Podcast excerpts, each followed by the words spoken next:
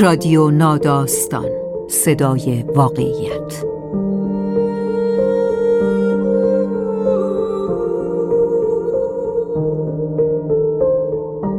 فصل سوم موسیقی. راوی شهین دخت نجف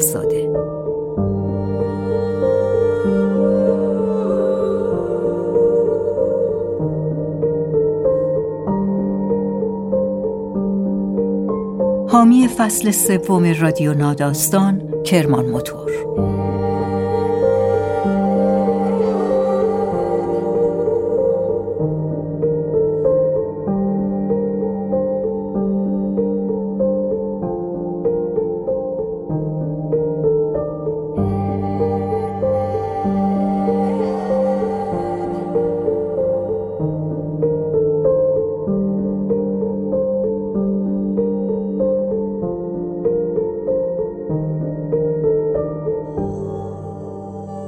آهنگ یا یک خواننده می تواند انسان را به دنیای رنگارنگ موسیقی علاقمند کند یا به کلی او را بیزار کند.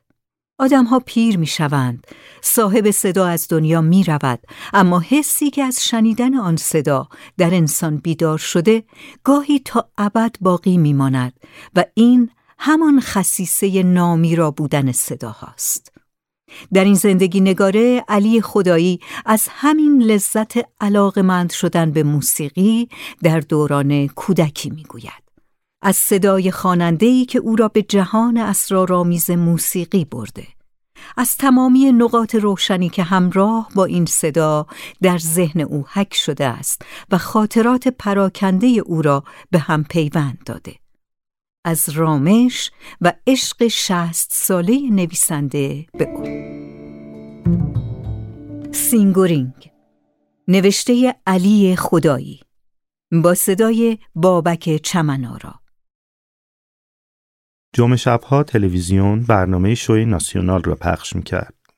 آن روزها رادیوی سینگورینگ ناسیونال مد بود که مثل دستبند دور دست بسته می‌شد. شوی ناسیونال را علی تابش اجرا می کرد و به برنده های مسابقه شو رادیوی سینگورینگ جایزه می‌داد. رادیو مثل دونات بود با این فرق که از یک طرف باریک بود و از یک طرف دیگر ضخیم. از طرف ضخیم باز می‌شد، دور دست میپیچید و بسته می‌شد. برنده ها با خوشحالی رادیو را دور دست خود تاب می‌دادند و تلویزیون نمای نزدیک دست های آنها را با سینگورینگ نشان می‌داد. بعد علی تابش از یک خواننده دعوت می کرد روی صحنه بیاید. آن شب مهمان برنامه رامش بود. دو ترانه خواند. عشق پوشالی و جاده غم. تابش به او یک رادیو سینگورینگ هدیه داد و آنجا بود که آن اتفاق افتاد. من کلاس پنجمی کشف بزرگی کردم. اینکه موسیقی و رامش را به یک اندازه دوست دارم. هر جوری حساب می‌کنم می‌بینم تا همین امروز که شست و اندی ساله ام این تعلق خاطر به رامش و موسیقی پاپ همراه من بوده. عشق جمع کردن صفحه های 33 دور و 45 دور، لذت وقت گذرانی روبروی ویترین صفحه فروشی ها، تماشای جلد صفحه ها و پسنداز جیب دانش آموزی و بعد سوال پیچ کردن صفحه فروش. آقا صفحه زیر چراغ آسمون و یه بوس بده رو دارید؟ و این لذت بارها و بارها در زندگی من تکرار شد. در صفحه فروشی هایی که کم کم به آنها استریو می گفتند. استریو خوش، استریو دریا، استریو قهرمانی، استریو دیسکو، استریو تومبا و ال کوردوبس و بتوون و بعدها که به اسمان آمدم در چارباغ و شیخ بهایی ساعتها در مغازه ها چرخ می زدم. صفحه می‌تونی مشت منو واو کنی را از بین خیلی عظیم صفحه ها پیدا کردم و خریدم. هنوز آنقدر پول داشتم که صفحه دیگری بخرم. اما ترجیح می‌دادم بروم و به صفحه فروشی دیگه ای سر بزنم. به امید اینکه جلد یک صفحه دیگر را ببینم و دلم را ببرد و آن را بخرم و به دوام خانه و به گرام تپاز بگویم بیا اینم صفحه تازه آهنگ تازه و صفحه را از جلد بیرون بکشم و روی گرام بگذارم. با احتیاط این کار را می کردم. مراقب سوزن بودم. صفحه را با گردگیر نرم پاک می کردم تا هیچ گردی و قباری روی صفحه نباشد. و صدا تمیز و صاف به گوشم برسد بعد آنقدر منتظر برنامه صبح جمعه رادیو می ماندم تا بالاخره تابش و نوزری و فرخزاد بگویند مهمان بعدی ما رامش عزیز آخر سر یک صبح جمعه وقتی داشتیم صبحانه میخوردیم رامش به برنامه آمد. هنوز همه حرفهای آن برنامه را با جزئیات به خاطر دارم. رامش گفت می‌خواهد برای اولین بار ترانه ای بخواند که خودش صدای زیر یا همان صدای همراه خودش را خوانده و این کار تازه است که او برای اولین بار انجام می‌دهد. و من که طرفدار پروپا بودم دقیقا می‌دانستم از چه حرف می‌زند. بعد قطعه تهمت را خواند و آن اتفاق جادویی را رقم زد هنوز همین ترانه را گوش می کنم و هر بار سرخوشی آن صبح جمعه از نو در من جان می گیرد. بارها و بارها. ترانه های رامش مثل آماده شدن برای یک سفر هیجان انگیز بودند. وقتی پخش می شدن انگار کمی از زمین بالاتر می رفتم انگار عبور هوا را می دیدم آن وقت می توانستم به همه جا سر بکشم مشغول تماشا شوم. می توانستم انتظار بکشم و در ساعت قرار ضربان قلبم را بشنوم. ریتم موسیقی تهمت در آن صبح جمعه از جهان دیگری آمده بود. تازه و شکننده بود. سرشار بود از صدای رامشی که تکثیر شده بود. یکی به انتها نرسیده آن یکی دوباره از نو شروع می شد بی پایان جاودانه. ما چرا یه روز باید آشنا بشیم؟ یه روز دیگه زهم جدا بشیم مثل آفتابی که داره میمیره. عشقمون رنگ غروبو بگیره. تو به من تهمت بی جا می‌زنی. بی صدا دل منو میشکنی. همه یه حرفای تو زخم زبون. مهربون چی میشن نامهربون.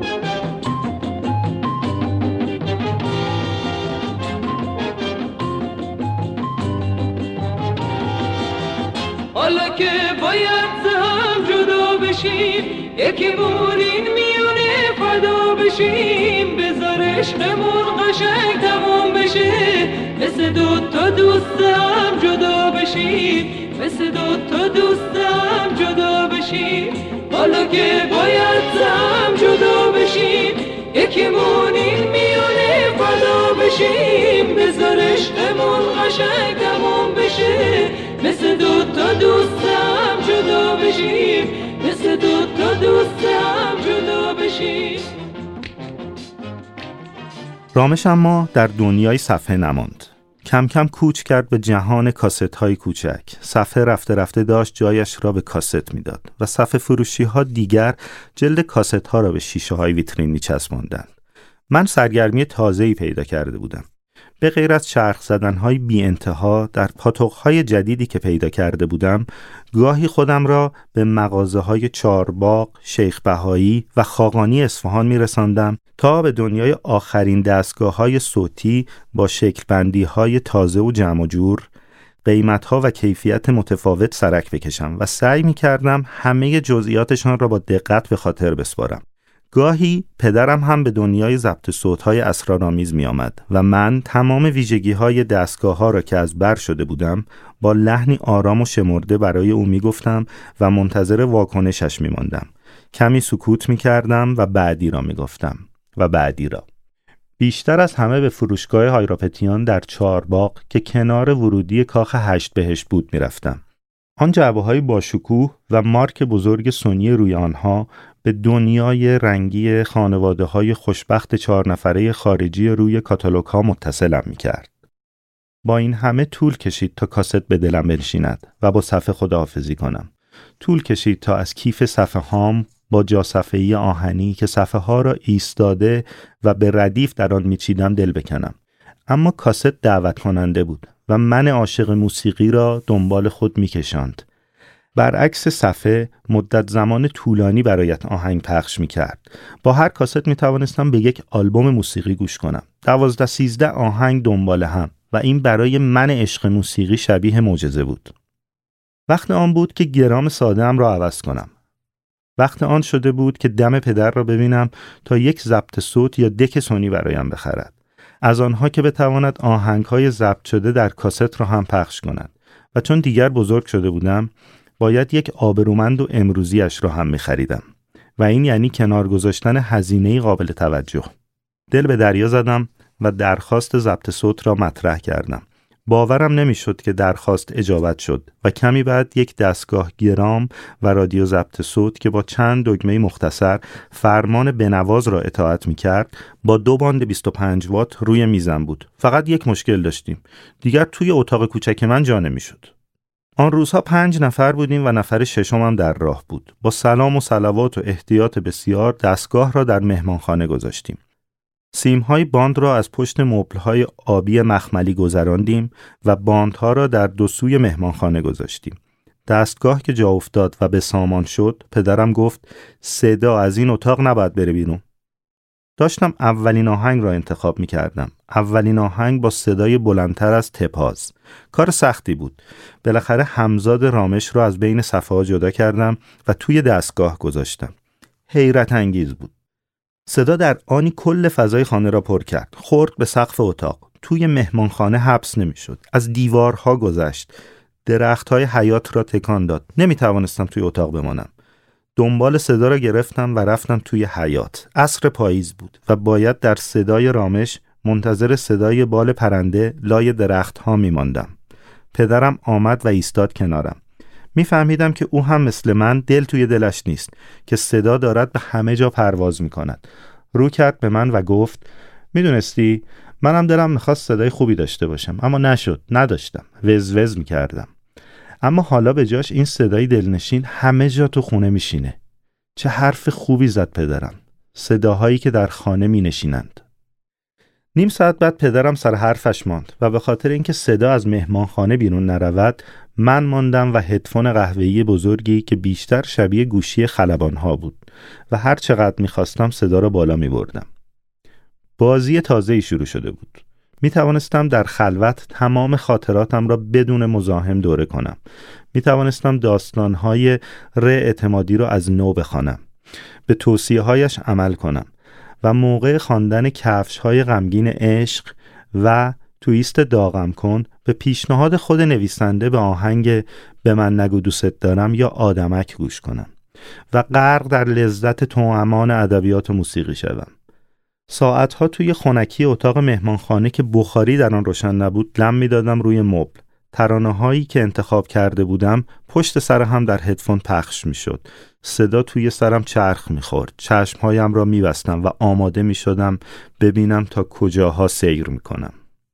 با تو بارونی تو آفتابی خودم را می دیدم روبروی ویترین صفحه فروشی دیاموند کنار سینما دیاموند. چه فیلمی دیده بودم؟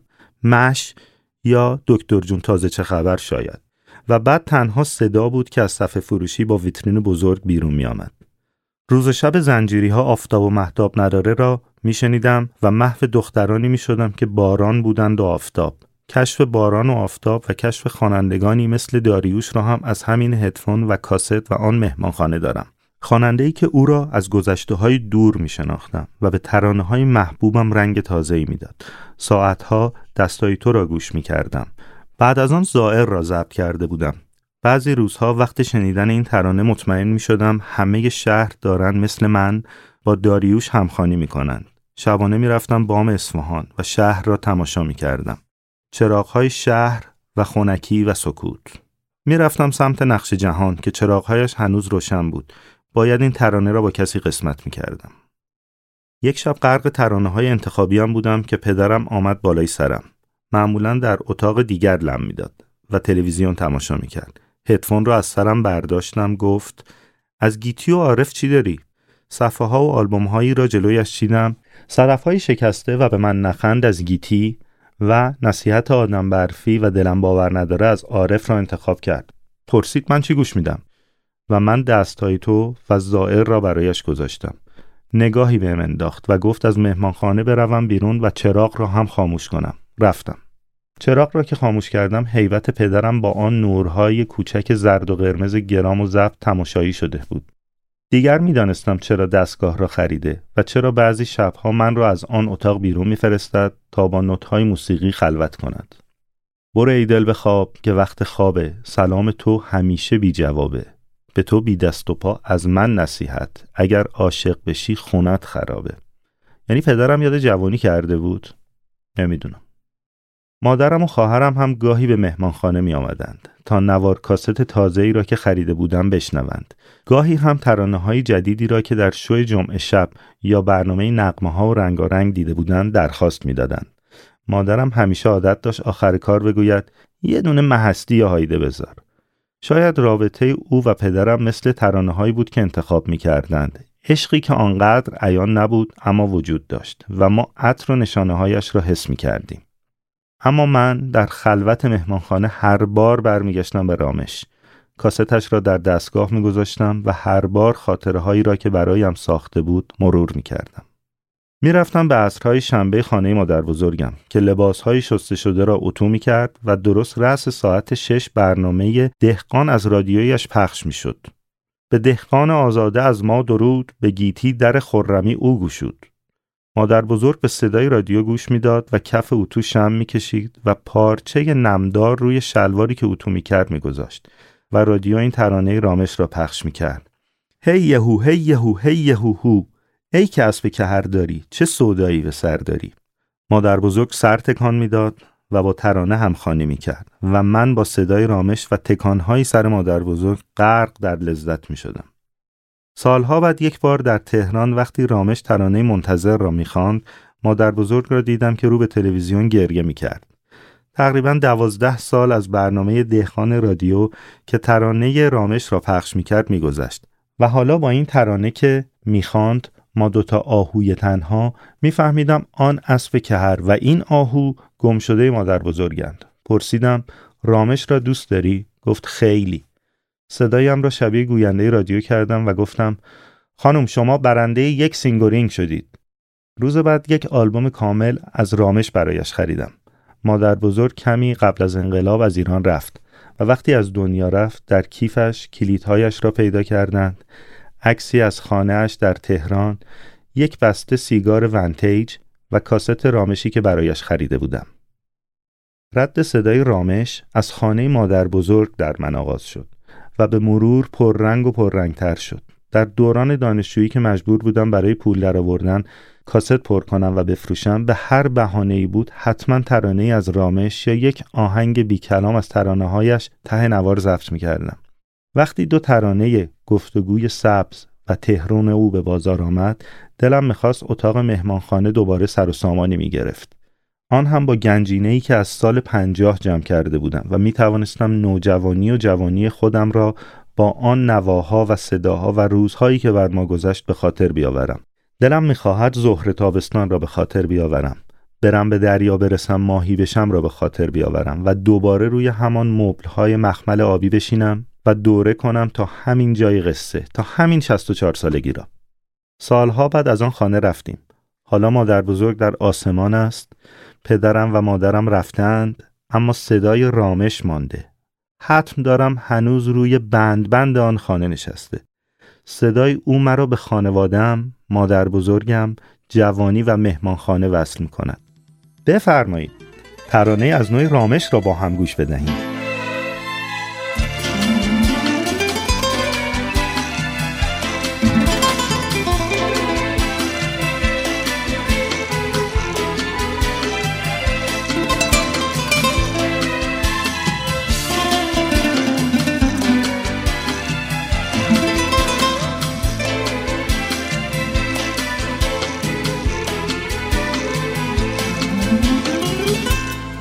اتاق اندازه تو از نو کشف عطر تازه تو از نو یک دهان ترانه خط خورده تشنه آوازه تو از نو از نو از نو از نو از نو از نو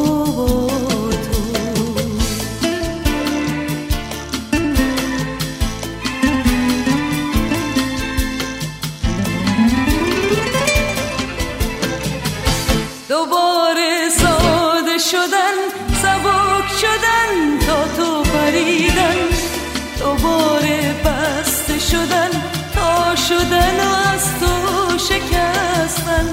دوباره شب خوشی و تا سهر از نو بی تو رفتن. باز ترانه من از تو دوباره بغز تو از من. دوباره ساده شدن زباک شدن تا تو پریدن. دوباره بسته شدن تا شدن از تو شکست شب خوشی و تا سهر از نو تو رفتن. باز ترانه من از تو دوباره بغز تو از من. باز یک گریه یسی باز یک تو حبیب